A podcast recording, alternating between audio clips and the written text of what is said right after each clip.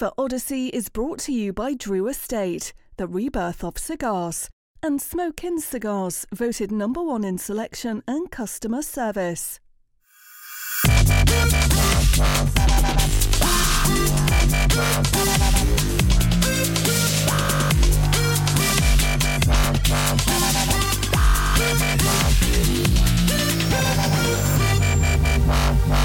A Flavor Odyssey.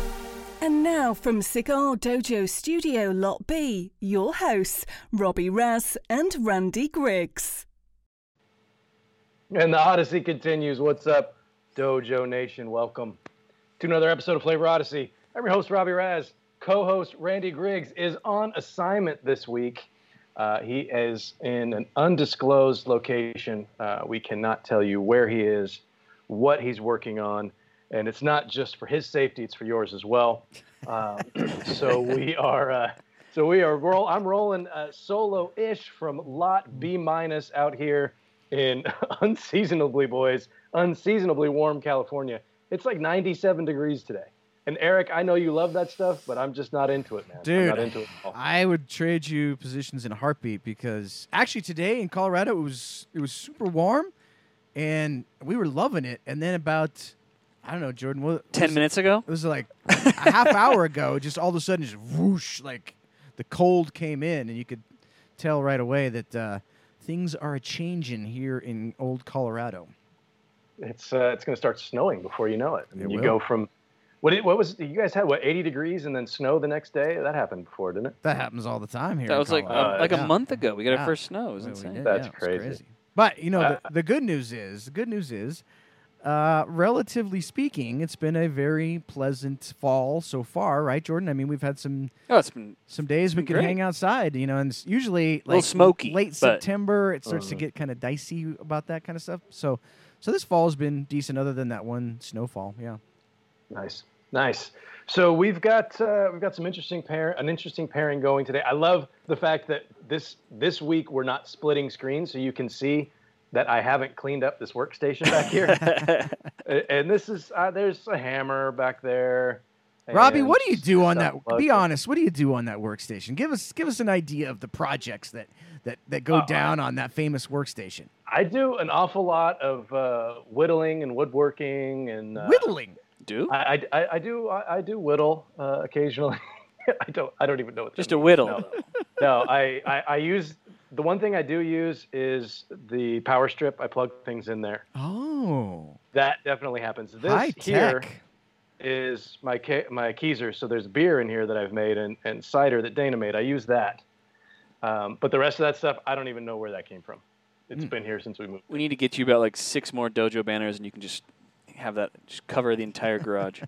It's it's funny. I almost switched because the sun was doing that thing where it was shining right on my face, uh, w- but it has since moved, so I didn't. But I was going to move the banner over here, and it actually might have it might actually look better if I did that. But then you'd see all the boxes and stuff in my garage. So I like the banner though. It just says Gar Dojo. Guard Yeah. dojo. It's cool. it's uh it. Well, it does. Yeah, I totally cut that off, didn't I? But No, that's the it only way I works. can get it to. Works. It's you know, it- hey, it's we don't call it lot B minus for nothing. Hey man, at this point you are lot B, baby, full on. full on today anyway. Um, so we've got Cuban cigars and Oktoberfest beers. We are about as international as it gets. Um, why don't you tell me what you guys are smoking and oh, and what you're drinking, and then we'll get started talking about the pairings a little bit. All right, that's a good idea. Yeah, let's get into that. So, so I lit up right off the bat this uh, Cuban Cuban. uh, H. Upmann. It appears to just be. Oh, a I thought we were smoking the same cigar. No, No, it we're appears to be just the standard H. Upmann, and um, Isn't that a connoisseur B? Looks like I don't know. Doesn't? Oh yeah, it's a connoisseur A. connoisseur A. Connoisseur Oh. A. Does, is that is that significant to you, Jordan? It's not significant to me whatsoever. It's some sort of a uh, offshoot limited.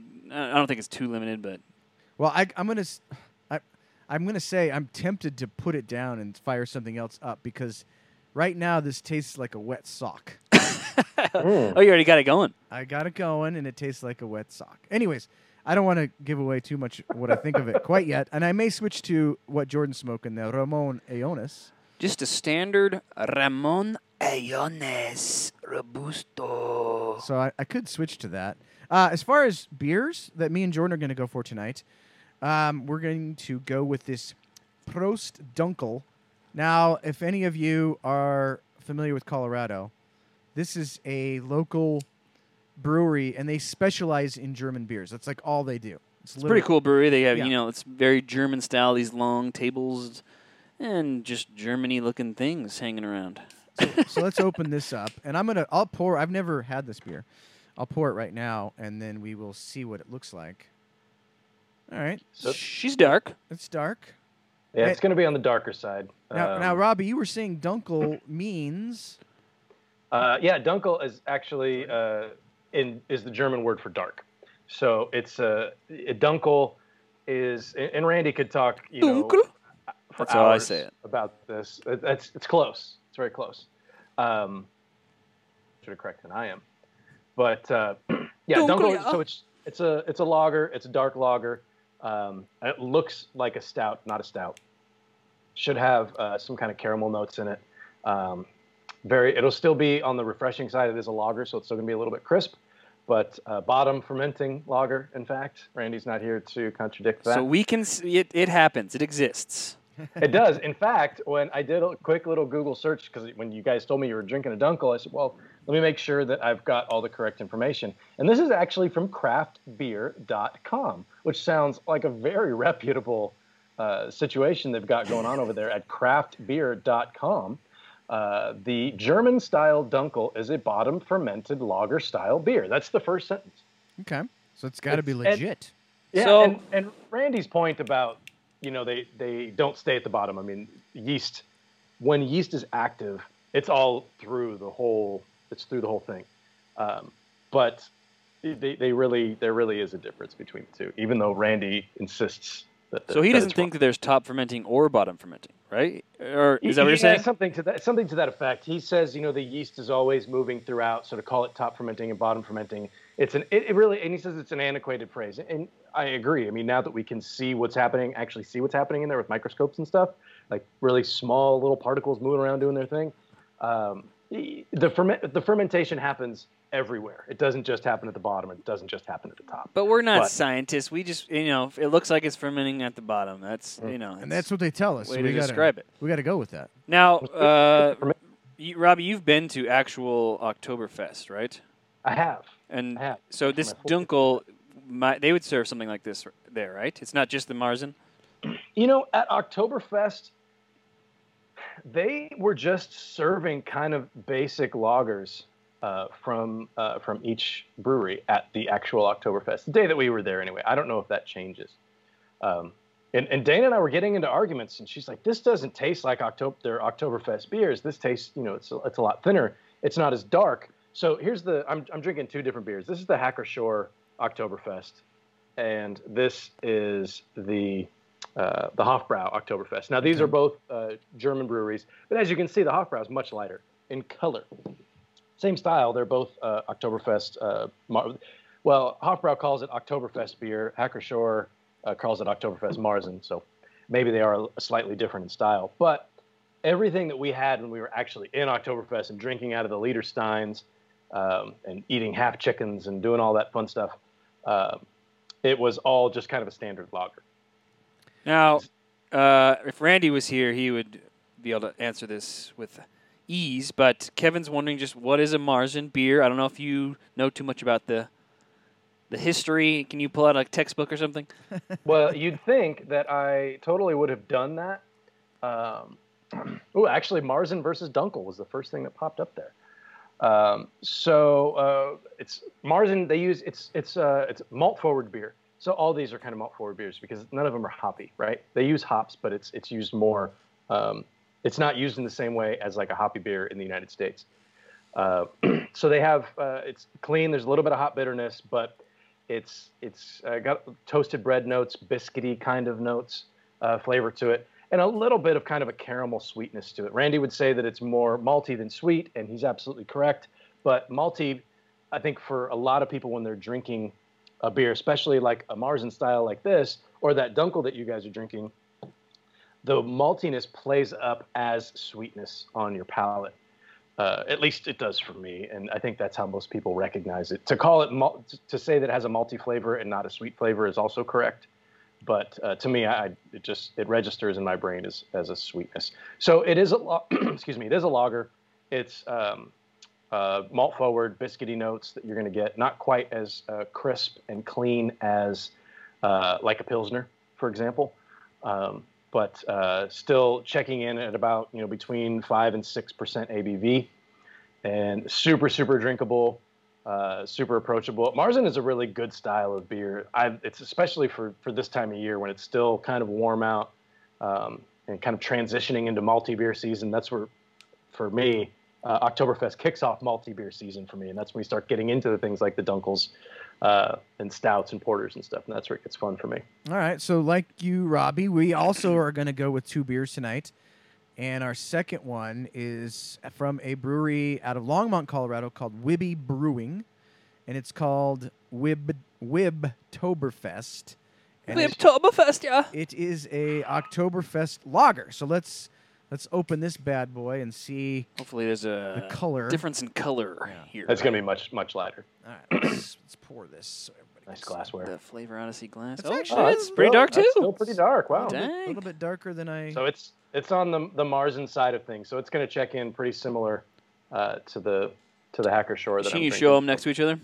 yes, I will show them next to one another.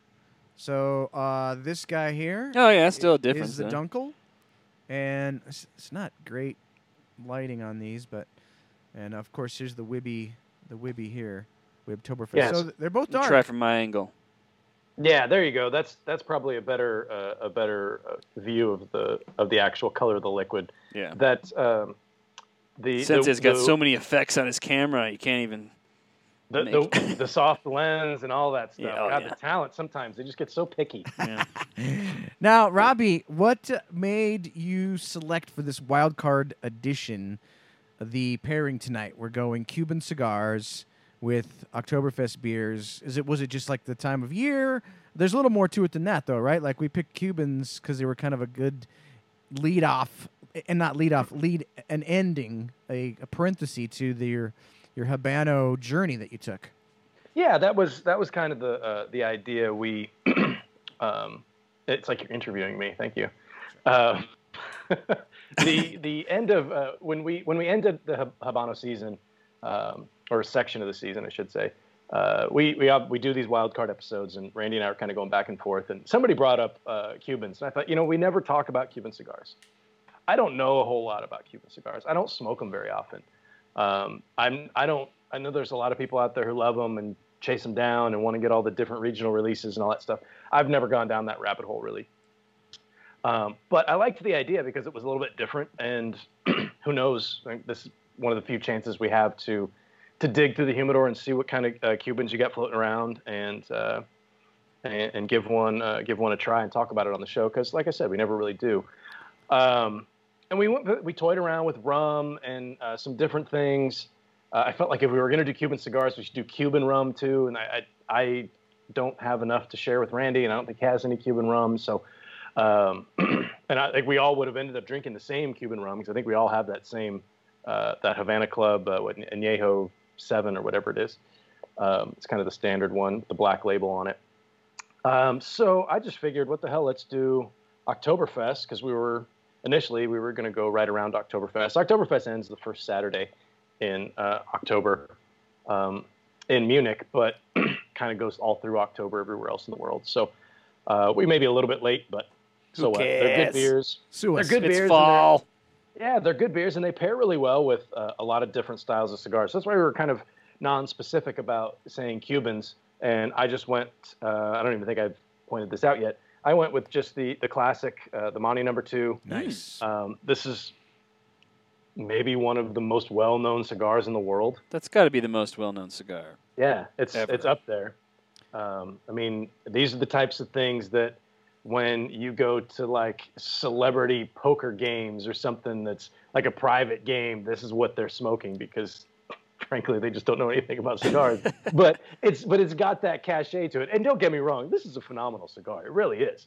It's uh, it, I think the American palate has changed so much over the years that this checks in at like mild for me.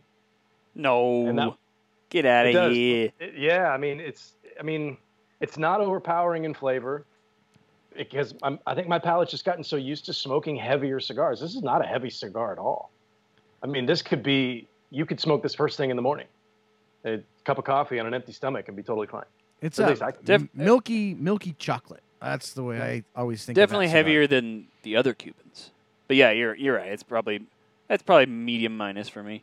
Yeah, I mean, yeah, maybe to say to say call it mild across the board is is a bit much. It's not mild in flavor. It's uh, it's got kind of a, a medium plus flavor to it. it milk chocolate is a, a big component. There's, uh, as you said there, uh, Eric, I, I get some some cedar notes from it as well, and um, a very very mild white pepper on the retro, which is which is actually really really pleasing. It's a great cigar. Do not get me wrong. I, I was worried that if we went with straight rum, that we would overpower it myself. That's because I knew I was going to smoke this, so I, I figured that uh, I want to get something. I want to at least try to set up the pairing to succeed for myself. If Randy's isn't good, that's his problem. But at It least seems will- uh seems like a pretty good pairing, right? Just with the first couple puffs, couple drinks. Yeah, I'm a little disappointed in my cigar. Ooh. Oh, the cigar. uh, in my cigar. The the it, like I said, it's just a, you know like a lot of Cubans sort of have that kind of wet concrete. You like know, musty kind of. yeah. Well, they Must. definitely they definitely have that. There's that- musk, that must, and wet concrete. But there's also this sort of like yeah, like wet rain on a fresh concrete kind of thing going on with a lot of Cubans. And this one, this particular one that I'm smoking, has maybe a little too much of that. So I don't know. I'm gonna see how it develops. Like it's already gotten a little bit better, so that's positive. But um, so you know, like I, I wanted to talk just a little bit about the whole Cuban thing because it seems like guys like there's so many stages to a cigar smoker's journey and cubans obviously play a role in that and it's kind of like you know like when you first get into cigars you're like you just want to have the cuban the real cuban and then you get it and you're like oh this is the greatest cigar in the world and then like after a while you start to find like you know really good like dominican cigars and really good nicaraguan cigars and honduran cigars and then like the Cubans kind of go by the wayside for a while, and then you realize that they're not all they're cracked up to be. But then, like in time, you come kind of back around to them, and you find really good Cubans because Cubans can be so inconsistent. Like you can have a Cuban that is the greatest cigar you've ever smoked, and you can have a Cuban that's like the worst cigar you've ever smoked. So you kind of come around again. You take like a second run at it, and you find some really good ones, and then you kind of get back on that track again, and then you realize that that maybe they are overrated. Like I, I don't know. Did you guys go through that same sort of sort of like trail in your uh, you know cigar smoking evolution, or is that just me, or what? It goes like this. Well, it's pretty much what you just said, but I'll add one on to the beginning. The first Cuban you ever smoke, that's what you're gearing up for. Everything's gearing up for that first Cuban, and then you smoke it, and you you say, "Oh man, this is crazy," but inside you think, "Uh, "What? This is just." Just. It's like you're you're all excited and you tell everybody it's great, but inside you're like, I don't really get it. yeah. And then you get you just don't want into other stuff, It's realize fun. what cigars are all about, come back to the Cuban, start to appreciate the Cuban. Then you I- say, then now you're now you're at the point where you are like, well, it's a toss up. I I buy this box of cigars. It's either going to be the best thing I've ever smoked or the worst. So let's do it.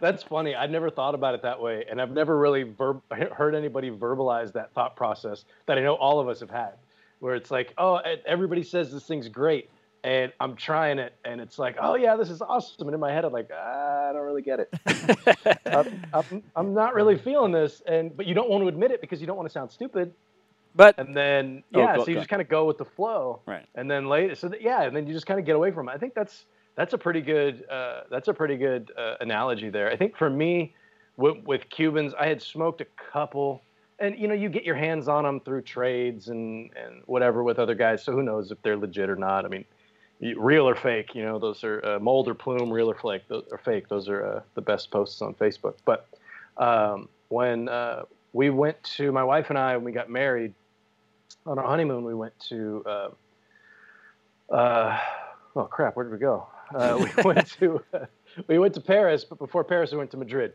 And uh, I remember I found this. I really wanted to find a cigar shop in Madrid, and I found one. I don't remember. Like I think it was our bartender that told us about it. And I go in there, and this place was like Cuban cigar heaven. I don't know if, if it must have been a Habanos uh, shop. I don't know what it was. I don't remember what it was. I have pictures somewhere. And I'm looking at all these cigars and like all these Cohibas and all these Montecristos. And so I bought uh, Cohiba Siglo 5, I think, Ooh. and they were in tubos. And I bought, of course, I got the tubos for no real reason other than it Sexy. seemed like right. Yeah, it seemed like the right thing to do. And then I got uh, two uh, of the Partagas Serie D number four, which is kind of another quintessential one. Again, in the tubos, and two uh, Monty number two. So that was, and I ended up spending like that was like a hundred euro or something for for six cigars. But um, and I remember that day, I had all my I had my lighter, my cutter with me, and everything. And we were going to go to this park, and I was going to smoke one of the uh, one of the cohibas. I was so excited because I'd never had a cohiba before, and I opened up the tubo, and it was moldy. They, they're always. If any I cigar is check it. moldy in my humidor, it's always a It's a Cuban. Cuban. It always. And I'm sure there's a reason for that uh, that I can't speak intelligently about. But I opened that up. I was so disappointed. And then I, op- I was like, okay, well, good thing I got two. Other one, molded. Ugh. So the rule is if you ever buy a cigar in a tubo, open it. in the store. It first. Right, Yeah, right, right, before right. you before you buy it. Um, the the others were not moldy, and I smoked them. and They were great. I, I remember I smoked the first time I smoked the uh, the Partagas was in that uh, there's like a park in front of the Louvre in Paris, which we were staying right next to it, and I was walking through that park and smoking that cigar. It was like the best cigar I ever smoked. Mm. Because it was just so cool. Like I'm smoking, it was like a Cuban I'm in front of the freaking Louvre. I'm on. I've never been in a foreign country before. There was a whole lot of firsts for me on that trip. So it was, uh, it was, and that moment was very, very cool. I've smoked them since, and they're okay, but that one was great. You can't beat that one.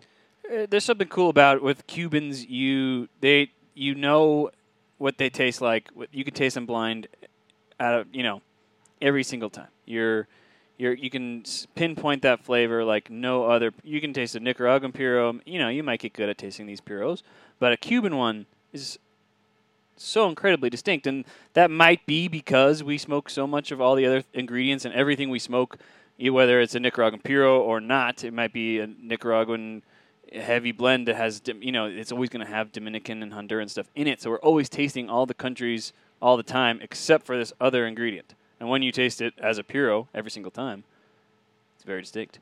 That's true. Well, that's the same kind of thing with the Dominican puro. Like, you know, that those are typically easier to tell what they are, and and then even like a Nicaraguan puro, you know, with the pepper, you can kind of taste that. No, you can you can get them. I'm just saying, But, but nothing no, like no, a Cuban. No, you're right in the the sense that most cigars that we have have such a varying you know fillers and stuff so you don't get that distinct flavor cubans do have the most distinct flavor of them all and maybe that's because of what you're saying jordan is we're just so used to you know a mixed uh, We're always getting a little of everything except for this one thing. Right, and there's an here's another aspect to that is like if you take like Nicaraguan tobacco, like you know the tobacco from Esteli is so different from Jalapa, and so th- but like it seems like Cuban tobacco isn't as much like that. Maybe I'm wrong. I, I I'm not an expert on Cuban tobacco, but it seems like it all has a similar musty kind of flavor to it, whereas. You know, you get that sweetness from Jalapa and you get that pepper from Esteli. They're so different, even though they're both Nicaraguan. Right. We might just not be in tune to the, the various regions that they have because we don't do, smoke them enough. But Yeah, I think it, I think you're both right. Um, but I, I also think, and this is just from my experience, and again, my experience with the Cubans is pretty limited. There's there's a uh, there's like a level of sophistication that comes from these other countries where the growing regions are so specific, kind of like what Eric was just saying, or, or uh, I think Eric said that. Somebody said that. Uh, like when you, you get tobacco from Jalapa, you are going to taste that certain aspect of it. And when you get tobacco from Esteli, you kind of you can kind of say that this tastes an awful lot like Esteli. But again, I think Jordan, you're you're onto something because we smoke that stuff more often. Um, but I wonder if there's just a different level of sophistication in other countries Right. as far as growing. Another thing I don't know. That's just a thought. Cubans is, and this could be from the same reasons that we've already stated. But like with uh, with non-Cubans, I can I have a really easy time, you know, pinpointing specific flavor notes. Whereas Cubans, they kind of it kind of just hits the whole palate at once, and sometimes you have to like you smoke through a, a full third before you can be like, okay, like honing in on the individual flavors. Yeah, I think it's it's the same kind of deal. Like like you don't exercise that muscle enough. Right. You know what I mean? Like uh, with I don't want to go too far with that analogy. Hey, But- whoa, hey, ho, Heyo. family show. Um, but uh, with yeah, with with Nicaraguan tobacco, or, and for me to a lesser extent, like uh, Dominican tobacco, you can taste the different regions, and you can there's different things that you're expecting. With with Cubans, like with this particular Monty Number Two, I've smoked several of these. Uh, this box was from 2018. Um, I think I only have like three or four of them left, uh, but it's. Uh, I'm expecting a little bit of that milk chocolatey kind of note. There's that little mustiness, for lack of a better term. Um, I'm getting a, a lot of kind of a mineral, uh, minerality out of this, uh, mainly on like the finish. It kind of settles on the tongue a little bit, um, which uh, I'm not really used to. So I wonder if uh, maybe I'm smoking it a little hot, and that's why I'm tasting that. But it's still it's a very very good cigar. Uh, I've just never I've just never gone down that rabbit hole. And yeah, I know that doesn't really make for good radio to be talking about like, hey, let's let's focus on the cigar that none of us really care about. But that's uh, that's not really the case. I think it's just the the level of access. If I had more access and I didn't have to jump through a bunch of hoops to get them, sure, I'd have more. Of course. You know what I mean? Now, if you guys are on Facebook watching, uh, post the, the the best what you guys think to be the best like Cuban cigar is. In my opinion, I'm not going to say that this is the best Cuban cigar that I've ever had because I've I, like one time I I have I've had a couple Diplomaticos that I thought were really really good, but I I just want to know like the, the most consistently best cigar. To me, there's there's sort of two. And that's the Partagas Serie D number four, but sometimes that has a super super tough draw. But to, so to me, the winner would be if I was just going to say like, you know what, I, if I was going to give a Cuban cigar to somebody and I and I had to feel confident that it was going to perform and be pretty good, would be that Hoyo de Monterrey Epicure number two. Jordan, do you Mhm. do you agree that that seems to be one of the more consistent, like good Cuban cigars? Totally. That's that's Yeah. and I think for me my second would eh, would probably be the Ramon Allones. Um, but yeah, the Epicure. Get out of here.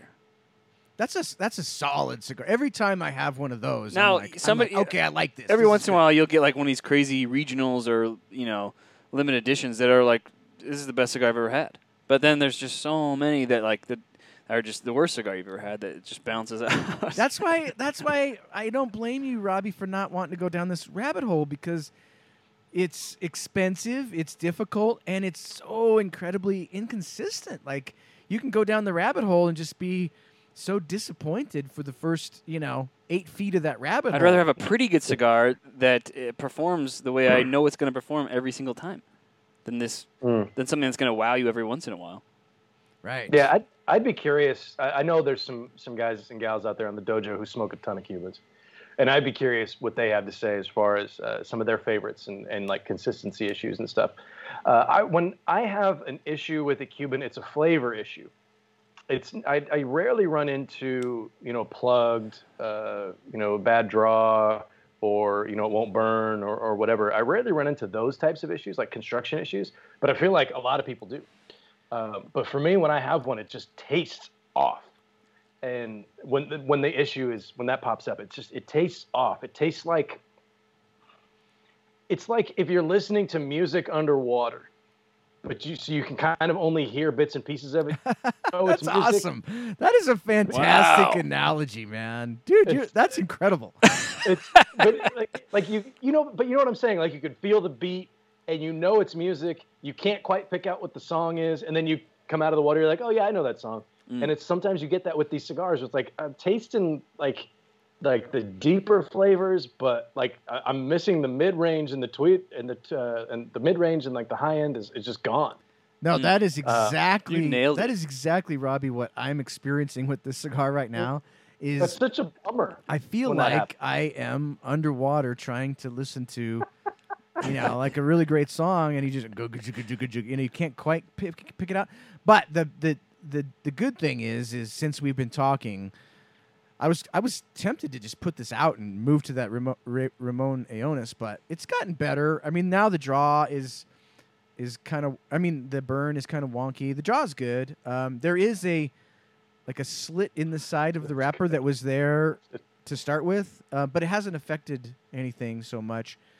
It's a nice Um, looking cigar. It isn't. It, it is a nice looking cigar. There's nothing wrong with the look of it or, or whatever. But Another thing with the Cubans is why can't they just be made at the just set this factory makes this cigar, this one makes this cigar. Spe- just specialize your factories in in certain cigars so I know what to get. Then I can know that my Montys are always going to taste the way they they should because they always come from the same factory and the same guy is overseeing every one that comes out of the factory. Is that so hard to do? well, apparently in a communist country that is very hard to do. So uh, that does not happen, right? And that's definitely one of the drawbacks. Yeah. Yeah, that is that is a bummer. Um, but the the um, that what, what was the one that you just mentioned? The Hoyo de Monterrey Epicure number two. That is Right. that's um, that's one that I actually seek out. I never have. I don't have any, but whenever I see them, like I always try to get as many as I can, because every time I smoke that cigar, it's really good. I've smoked it. I don't know. I mean, I'm not sure what the what number the the Churchill is, but that that particular in the Churchill size is fantastic, and that's like a like a three hour smoke. We had a we had a Super, super good. regional of that one time, and I th- I think it was the best Cuban I ever I ever smoked. Of, of which? of the Hoyo de Monterrey Epicure. It was a regional version, Jordan. I don't even remember that, but it was absolutely phenomenal. Oklahoma, In right? the uh, words of Juan Cancel, it was fantastic. Oh. That cigar. Eh, I'm, I'm, I'm late. Phenomenal. There we go. Phenomenal. So, all right, so boys, um, let's let's do a little uh, circle back to how we feel like at, at this point, how we feel like this pairing is going. I can tell you right now, Jordan, that this Prost is really really good.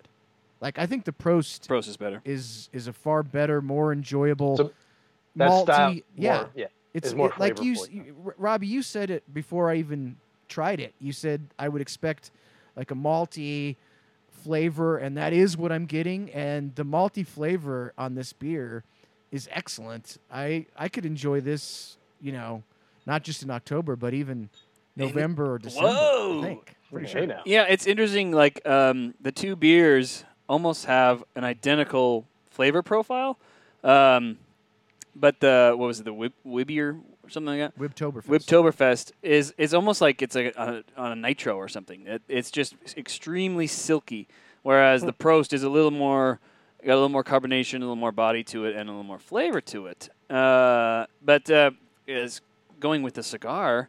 There's so many flavor hooks. There, you know, it's you got toastiness, the carameliness, um, and uh, even even a little bit of the maltiness, malty sweetness, I would say. But um, um, it's a great pairing so far. For Now, me. Robby, you got legit Oktoberfest beers. How how how are I those? did. How are those tasting? Um, very good. Uh, they're a little bit different. Um, so I'll just give a brief primer on these.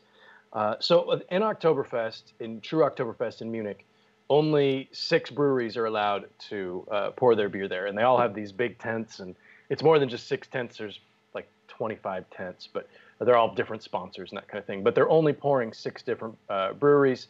Um, that is, let me make sure, just look at the list here to make sure I don't leave any. Uh, Augustiner, uh, Augustiner Brau Munchen. So they're in uh, the city of Munich. All of them are in the city of Munich. Um, so Augustiner is one. Uh, Hacker-Pschorr is one, which is the beer that I have. Uh, Hofbrau is one, which is the other beer that I have. Uh, Lowenbrau. Lots of umlauts here, by the way. I love it. Uh, Paulaner is another one, and uh, Spaten, uh, Spaten Friends, Friends, Franziskaner. Uh, and Franziskaner. how you Yes. pronounce it. Yeah. they uh, they were two separate breweries that uh, that merged. Um, so you could say maybe there's seven breweries there, but it, it's they're, they're just known as Spaten at this point. Um, so of those, uh, four of them you can get in the states. You can get uh, Augustiner or no, you can't get Augustiner. You can get the Hacker-Pschorr, you can get Hofbrau, you can get Paulaner and Spaten. Augustiner and Lowenbrau, you, you usually can't find in the states, uh, unless you go to um, you are, you're at like a German restaurant that that uh, that strictly pours German beers. We have one in Albany, and I can't remember the name of this place, but it's they've got like 40 beers, and half of them are on tap, the other come in bottles, and you can try so many different German beers that you just don't see anywhere else. Mm. And I don't know how they get them. I mean, they don't really distribute a lot of this stuff to the states, but somehow these people get them in these different restaurants. It's uh, that's a lot of fun if if you like German beer, and why wouldn't you like German beer? And if you like sausages, because that's really what you're going to be eating, is sausages. Uh, so Hofbrau is the first one. Uh, they've been around since 1589. Uh, wow. They've Holy. been around, yeah, for a while. Um, and it was founded by Phenomenal. Duke Wilhelm V. Duke. He, yeah, he uh, he guy. founded the Hofbrau House. And if you want to, their, their website is actually super informative. Uh, if you have any interest in this, um, so you can check them out. It's just type in Hofbrau, uh, and you'll you'll come Hofbrau. across it. Um, Hacker-Pschorr, that's this one here. Um, they've been around since, well, according to their website, it's hard. It doesn't say on the bottle here, does it? Yeah, 1417 just that, that's crazy. 14, 17 sausages for the mouthfeel. Uh, Randy's a mouthfeel guy, not me. Uh, so yeah, so Hacker-Pschorr has been around for a minute as well. Uh, very good beer. This one is the Hacker-Pschorr is more of a Marzen style. Um, it's bright in the flavor. It's kind of got like a crispness on the tongue. There's a little bit of caramel sweetness uh, from the the darker malts that they're using in this. Uh, a very very good beer. Actually getting run over by the cigar a little bit. Oh.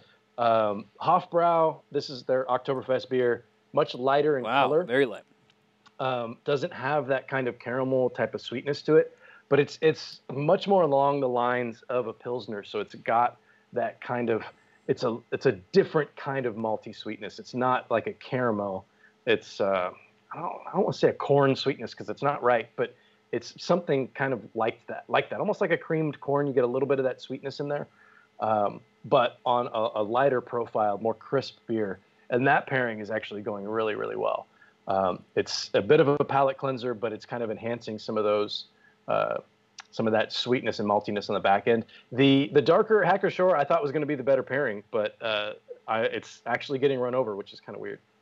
You know, this is interesting. As you were talking, Robby, it kind of made me think that this pairing is kind of brilliant in a way because we just got t- done talking for 15 minutes about how you know Cuban cigars they have this long, long tradition, and people really you know want to get a Cuban, but then like other countries, the DR, Honduras, Nicaragua, sort of took cigars to a whole new level for the American palate.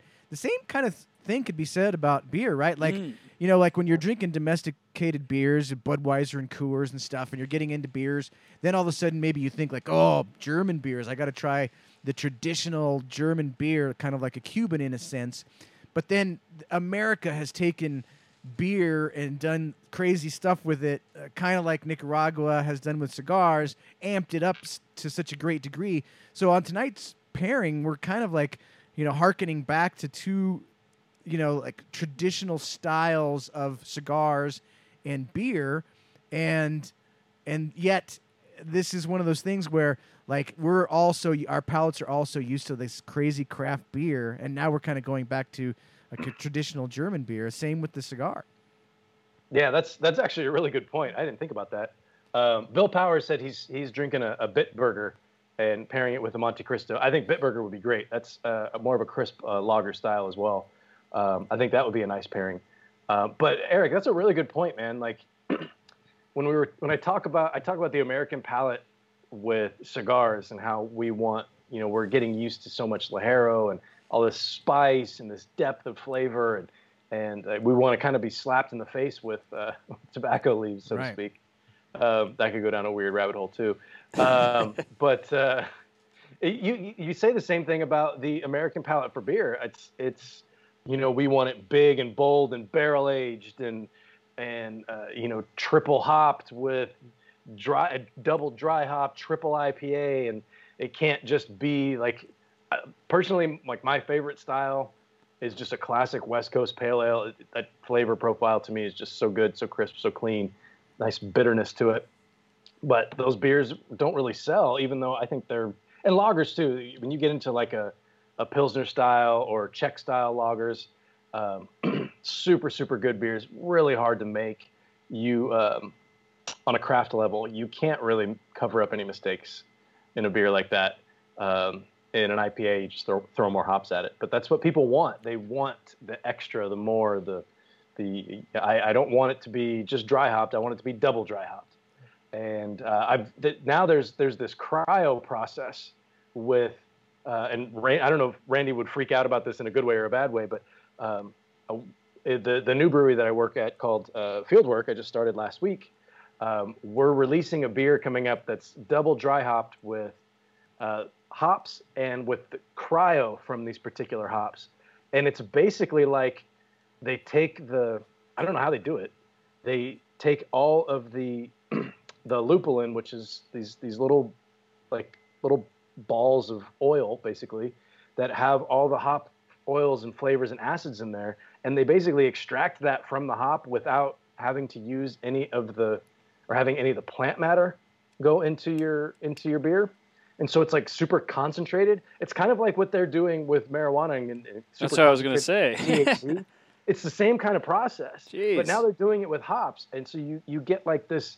It's kind of gimmicky, but it's also like a super concentrated flavor of that specific hop style. So you don't need to use quite as much, um, but you can also you combine that with the hops where you get like this extra like new flavor from this traditional style, not traditional, but uh, like a, a, popular style of hop where you can make it taste like almost like something different. It's just kind of crazy with the way that things are, are changing and the things that we're that we're doing, and um, the American palate just craves that stuff. Yeah, we no, need more. no doubt. And where does it end? I mean, you know, it's the same Doesn't thing with end. it's the same thing with wine, and it's the same thing with even bourbon and the stuff that they do. It just seems like you know that you always need to be advancing, but then Robby, you said something interesting in there. Is like, it's it's probably so much harder. Like you take like the Hoyo, um, the Hoyo de Nicaragua uh, Numero Uno. Like that cigar is that was probably, in my opinion, that would be the hardest type of a cigar to blend really good because it's it's not crazy strong. It's not going to blow you away with like Ligero or anything but it just has all those nuances and flavors. And you were saying in the beers, kind of that same way. It's like you could cover stuff up in a stout.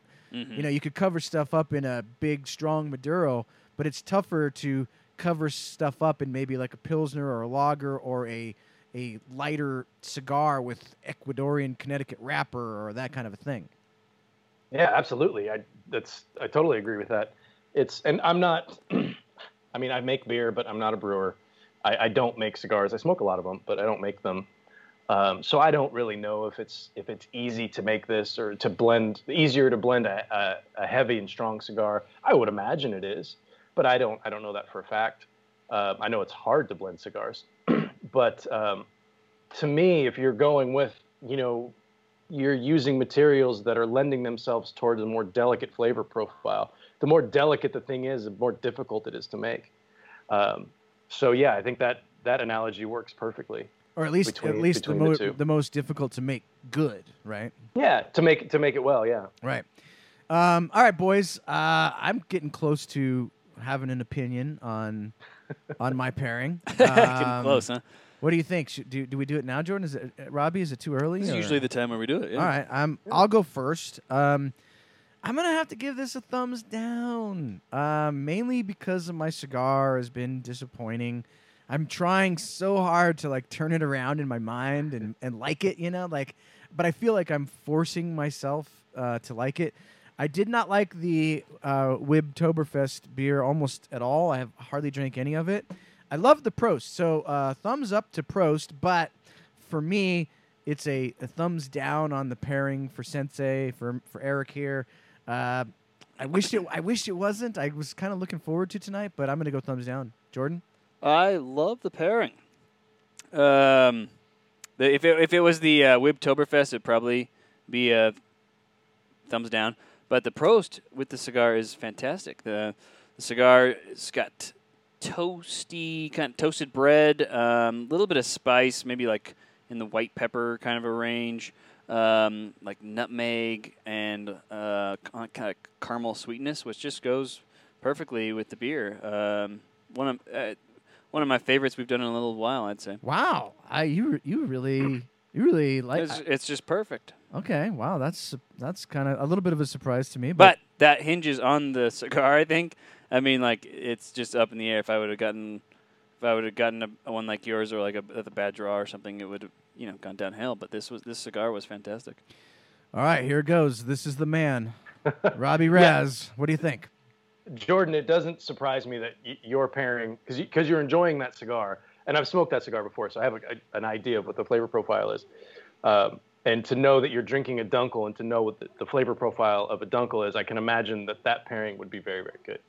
Um, so we will probably see more Dunkel styles uh, moving forward. At least, well, we might be getting into wrappers that might be a little too heavy for that, but um, I would like to uh, to to jump into that. Maybe that'll be a wild card episode in the future because Dunkel is a really good style of beer that doesn't get a lot of love.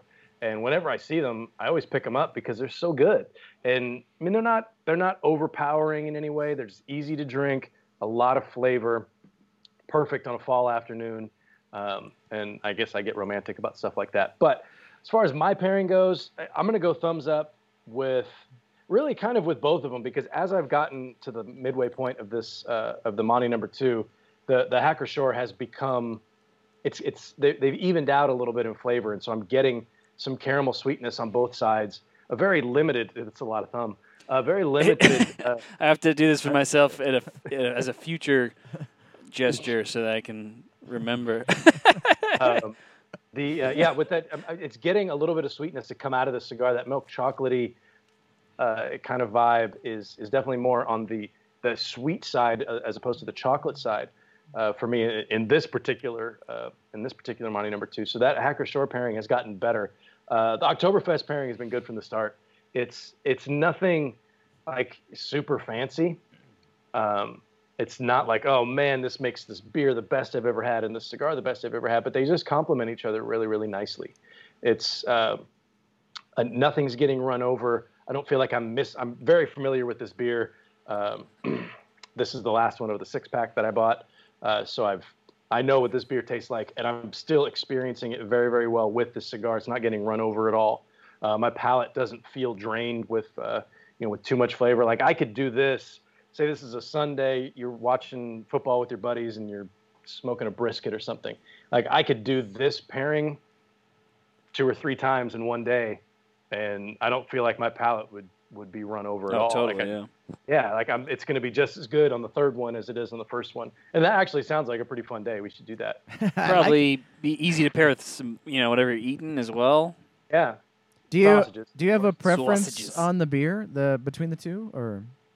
Oh, between these two, yeah, the Oktoberfest from uh, from Hofbrau, uh, I'm not sure if I said that, uh, is definitely um, the the better pairing of the two. Uh, they're both good. Hacker-Pschorr at the beginning, I, I, for whatever reason, the, the, flavors just weren't jiving. I felt like the beer was getting run over. Uh, but as the cigar kind of opened up as it got into the middle, that's another thing. I feel like Cubans, you really have to get into the middle of that cigar before you start know what's going on. Mm-hmm. I mean, it's it, it, they they're slow starters. They're uh, it's like uh, like watching like a movie. It's just like a slow burn. It takes a while to. You, there's a lot of character development, but like a really low level. Those are the good ones. You get kind of bored, and then something awesome happens, and then you're like, "Oh my god, everything was so great."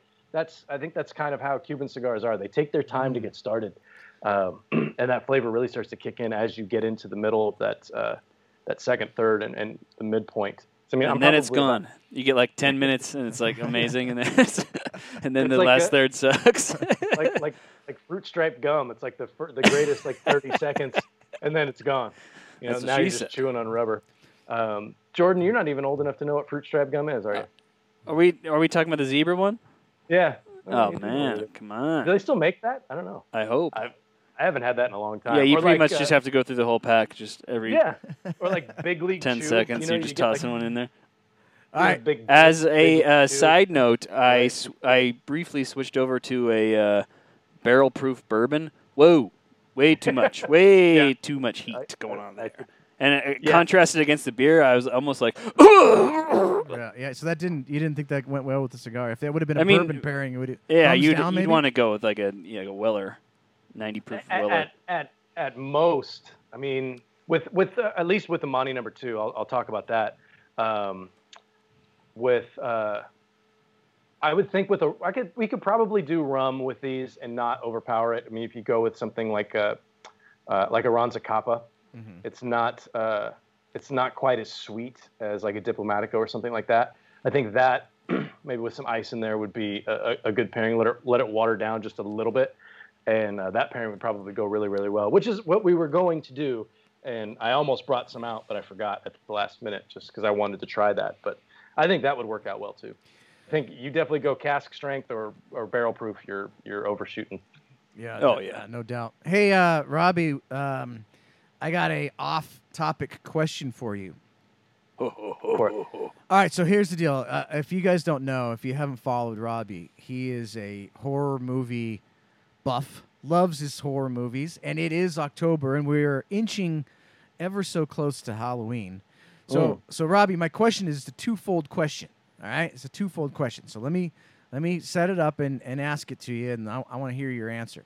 And by the way, if you're watching on Facebook, uh, you can answer as well. I'd be curious to see what you guys think. All right, uh, out of these three uh, movie franchises, okay, Halloween. Hold on, hold on. Now this is a two-part question. All right, we've got Halloween, we've got Friday the Thirteenth, and we've got Nightmare Before Christmas. Or no, Nightmare on Elm Street. Nightmare third on Elm one. Street. All right, so the two-part question is this: Which franchise had the best first movie, the opening movie, the the oh, first one in the series, and then which franchise was the best just overall? Like when you take all the sequels into account, what do you think? It's you know it's funny because uh, the answer that I gave you is the one that I'm not going to pick. Um, I honestly I think of the first movies. I think Halloween is the best because it kind of launched a genre. But if you forced me to choose and I could only watch one, it would be Nightmare on Elm Street. Really? The why why is that? Why is that? Uh, dude, the first Nightmare on Elm Street's so good. It's so good, but it's it's it only exists because we had Halloween to begin with. So there, it's like the the apple or Wait, the- so what's your answer there? No, my answer is is Nightmare on Elm Street. If I can only pick one, if I have to pick like what is my favorite, The first. uh, I think I think the first one, the first Nightmare on Elm Street, uh, with Johnny Depp and um, he's and well Johnny Depp is like the only person in there that I can think of, and Heather Langenkamp I think played uh, uh, played Nancy, um, but um, the, the the original Halloween I think is a more important film, for whatever it's worth. And my favorite franchise is Friday the Thirteenth. Oh, okay. So you got the uh, Friday. I'm I'm having a hard time remembering anything about Friday the Thirteenth. yeah. The or, the original one is Kevin Bacon is in it. Um, the original he's in everything though. The original one, um, Jason wasn't the antagonist. Um, it was his mom. Spoilers. And- Jeez, Rob. It's like a 30 year old movie or a 40 year old and- and- movie. I was just gonna watch it. They were okay. the first the first one is is really good in the sense that it it kind of created uh, uh, it, it created a lot of the tropes of of horror movies like certain like you, you if you if you have sex you're gonna die if if you if you drink you're gonna die like if you do all these bad things then you know it's gonna be uh, exacted upon you um, so uh, from that standpoint it was good and it's a very good movie uh, it's my least favorite of the three different franchises as far as the first one's concerned. But my favorite Friday the 13th is part two. And that's where we first meet Jason. But he's got the bag on his head, not the hockey mask. He doesn't get the hockey mask until the third one. Whoa, Uh, yeah. bombshells. yeah. And, the thir- and then the fourth one is very good. That's got uh, the fourth one is good. The fourth one's really good. That's got Corey Feldman in it. It's gotta and be that good. that kicks off another like a kind of a different story arc. Four, five, and six uh, follow a, a different story arc. Really, Jason is involved in two of those. Um, and That's where we see the- Jason in the nude. No, we don't see that. He doesn't go to space. He goes to space, which is terrible. oh my god, it's so terrible that it's actually kind of funny. Uh, like speaking, we talked about cryo. Like they put him into cryo sleep, but kind of on accident, and they wake him up, and it turns into like a, it's almost like Alien, where there's this thing loose on the ship, and it's Jason. Uh, that had just come out, and they're like, "We got to Yeah. do that." We gotta do yeah, that. but then uh, part uh, part six was really good. Part seven is really good. Um, and then the rest of them are. Just So they're terrible. all good. no, no. I, well, There's no way. well, good is a relative term, right? I mean, Yeah. where you have to you have to kind of be interested in this, and the the effects and stuff were. Yeah. That's what I love about 80s. I, I love that kind of stuff. Is the, the practicality, the practical effects were like That- these guys are being asked to do these things that had never been done. Right. Nobody's sitting behind a computer doing it.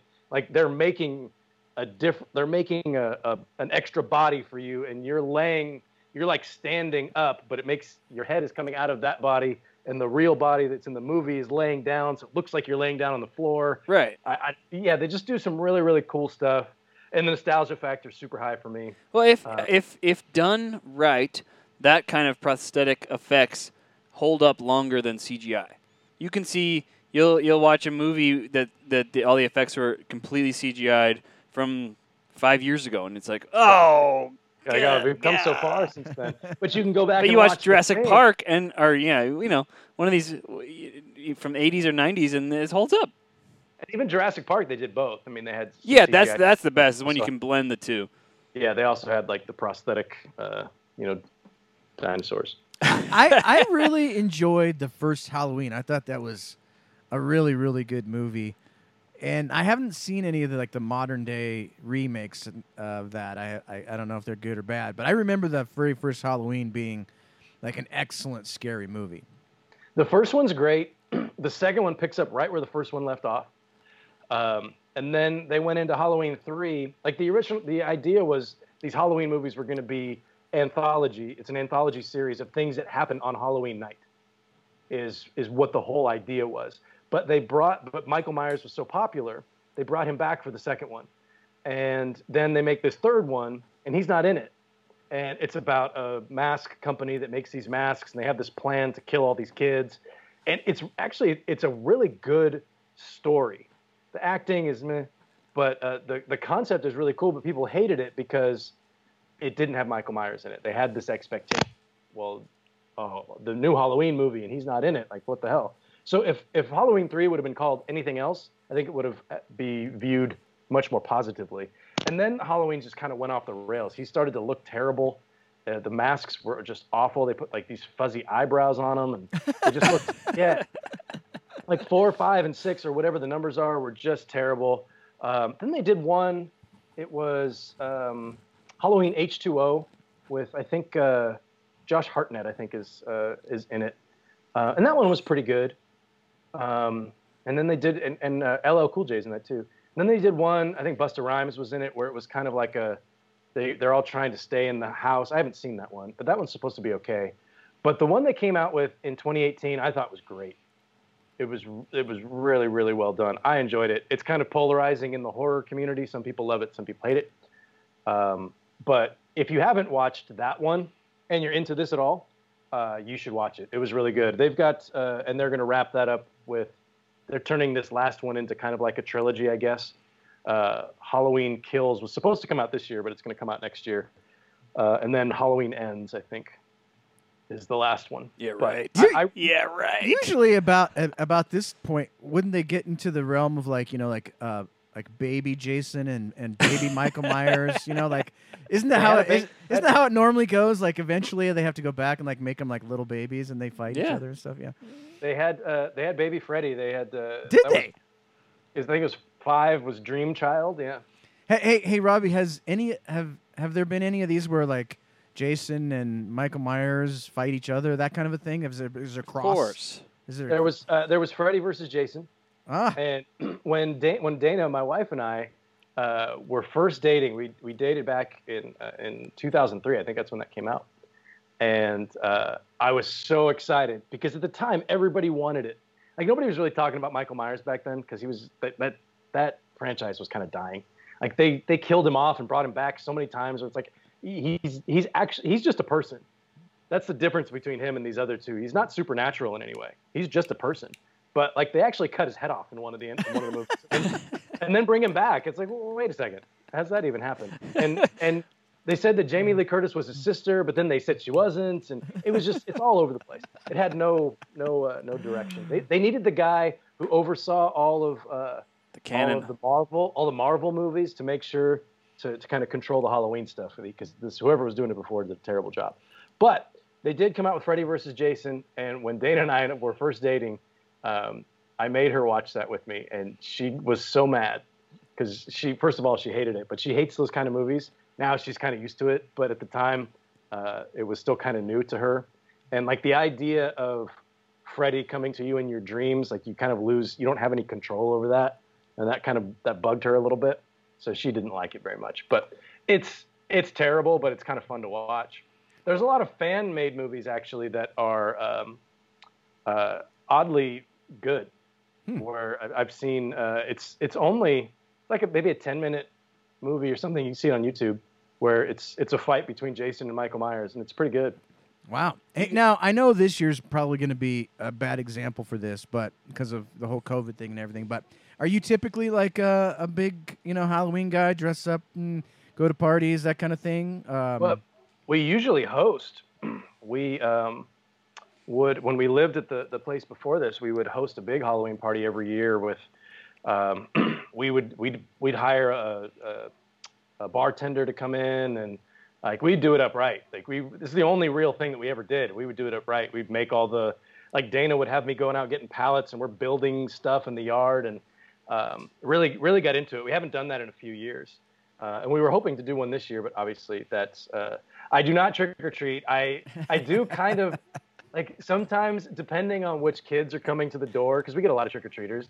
Like sometimes I'll put like a Freddy glove on and I use that to open the door and like kind of claw the door open and scare the kids a little bit, but they not the little ones, you know, because that's just mean. But um, but uh, no, we we do. Uh, we've got the Halloween decoration section in our garage, which is right above me, is uh, the same size as our Christmas decorations. So if that puts it into perspective. I kind of figured that that Robby would be that kind of guy, Yeah. and and that's cool. I I'm every, we get into it too, but I never ever dress up. Like I just don't. I just I just hand out the candy, and s- sort of stay back and drink bourbon. That's kind of like my that's my role in it. Now, Jordan, you guys you guys do some good stuff. I get roped into like these family Pinterest moments, you know.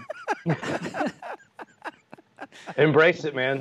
That's Yeah. great what are stuff. what are you going to be this year, Jordan? Uh, well, our son's really into Scooby Doo, so we all every, every member of the family were, is a member of the Scooby Doo gang, and we have a Great Dane. So our original plan was to she was gonna get like you can get like spray on hair hairspray for dogs, but they like s- like spray this entire Great Dane brown. I was like, why are we gonna do that? And it didn't pan out. So now we're just gonna Sounds put a brown because he's not a he's not a brown Great Dane. He's a Harlequin style. So now we're just gonna put a brown shirt on the Great Dane. Close enough. I'm F- I'm Freddie. Or is it Fred? I don't know. Fred. Yeah, Wow. Who's who's Shaggy? You, That- you you strike me as more of a Shaggy. I know. That's what I said. But my son is the one that's into Scooby Doo, and he he wants Oh, to be Shaggy. So he uh, gets to well, he Yeah, gets to pick. That's, yeah, that's whatever. Maybe I'll I'll switch it up at the last moment. So what do we got coming up, uh, Robby, on Flavor Odyssey? What's what's next week? Ooh, that's a good question. We are jumping into broadleaf. Yeah, that's right. Big uh, Next. big big guest.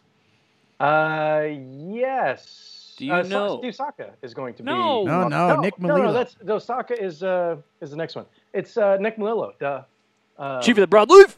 Yeah, indeed. Yeah. Why? Who? Who else would we pick? Sorry, I was. Uh, you had me thinking about horror movies. That's and I was going to start listing movies for people to watch that maybe you haven't seen, um, that are very, very good. But we, we, we switched gears and uh, threw me off. Uh, so yeah, so we've got uh, Saka next week. Or, geez, see, I did it again. Nick Melillo next week, and I don't even know the cigar that we're smoking off the top of my head. Um, and I don't know the pairing. Way to go. But Randy and I will get together uh, later this week, and we'll get all that to Jordan, so you can put it all up uh, for hopefully for the rest of the season, and that way uh, everybody can plan accordingly. Go to the But- schedule page, and you'll just be able to plan this whole thing out. Yep. So yeah, next week broadleaf. uh, with uh, the one and only Nick Melillo. That's gonna be great. What's coming up on What's coming up on Friday, boys? So Friday is going to be a fun show. We're going to be doing uh, Gen X versus Millennials. Now, it just so happens I'm a Gen Xer and Jordan is a Millennial. Go figure. Mhm. And Eric Espinoza, he is a Gen Xer like me, and his son Eric Jr. is a Millennial like Jordan. So it's going to be this is debate season, right? Like uh, presidential debates, vice presidential debates. I have a feeling this is going to be better than any of those. Think I, I pray this will be better than those. But uh, it'll be basically, hey, which is the better generation, Gen X or the Millennials? We're going to find out on Friday night. Should be kind of a fun, goofy show. So that's Friday night on Smoke Night Live. What's the the generation that comes in between? I think I'm I'm a tweener. I don't think there is one between I believe those two are butt up next to each other. X, I Y. think I think I'm a I think I'm a, a zennial. Is that is that what it is? Uh, oh It's- yeah, no, he's right. there- He's right. He's There's right. There's a very specific Zennial. group that was we were born analog, but Yeah. we kind of but we grew up digital. So they just kind of- they just made up a new generation for Well, you guys like for a, some like- reason. it's like a micro generation. Yeah, we're that good. It's it's nine, it's 1975 to 1985, and that's the Zennial. Yeah, there you go. Oh, so yeah, I, I was uh, yeah I was 77, so I'm I fit right uh, right at the beginning of that. So I remember what it's like to have a rotary phone.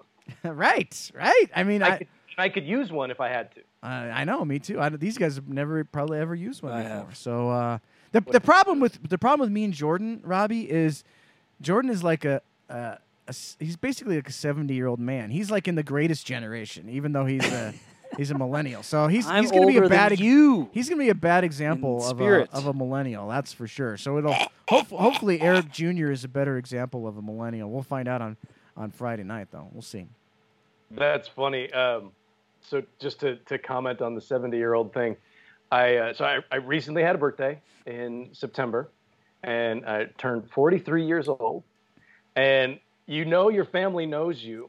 My sister, I have two sisters, two older sisters. I'm the youngest. Uh, that's probably not a big surprise if you know me at all. Um, my oldest sister got me a bag of bird seed, like the really like high end bird seed for my bird feeders in the yard, and my uh, other sister got me a, a gift card to Total Wine because, because they know I just want to drink whiskey and watch my bird feeder. Did you say high end bird seed? Yeah, it's like well, it's craft. like the, it's it is indeed. No, it's like the the no mess kind. Like it, if it gets on the ground, it doesn't sprout up little plants and stuff. It's boutique. It is boutique. It, it's it's it's surprisingly expensive stuff that I don't always buy. I usually get the cheaper stuff. so I my so my birds are getting spoiled uh, this Dang. week. But yeah, so so I'm 75. I want to uh, drink whiskey and watch my bird feeder. Well, there's certainly nothing wrong with that. No, it's it's uh, it's it's a good thing. It's I find it very relaxing. I like doves when they the doves come in and they hang out like they just I and like they're when, always I like when they cry. it, best soundtrack ever. Although Coop will tell you it's not a soundtrack, which I don't understand how that's a thing. He's got his own And- set of rules. he, he does. He does. Uh, anyway, uh, anyway, that's a, a little insight into what I do on my weekends. Um, on that note, we'll see you guys next week. Uh, thanks again for tuning in. Appreciate y'all uh, tuning in to the Odyssey. Uh, we'll be back. Hopefully, Randy will be back with us next week. He will be back from location again. I can't tell you where he is or what he's doing. It's not just for his protection; it is for yours. And because this could be used as evidence someday. I mean, I don't know. but uh, anyway, we'll be back next week with Chief of the Broadleaf as the Odyssey continues.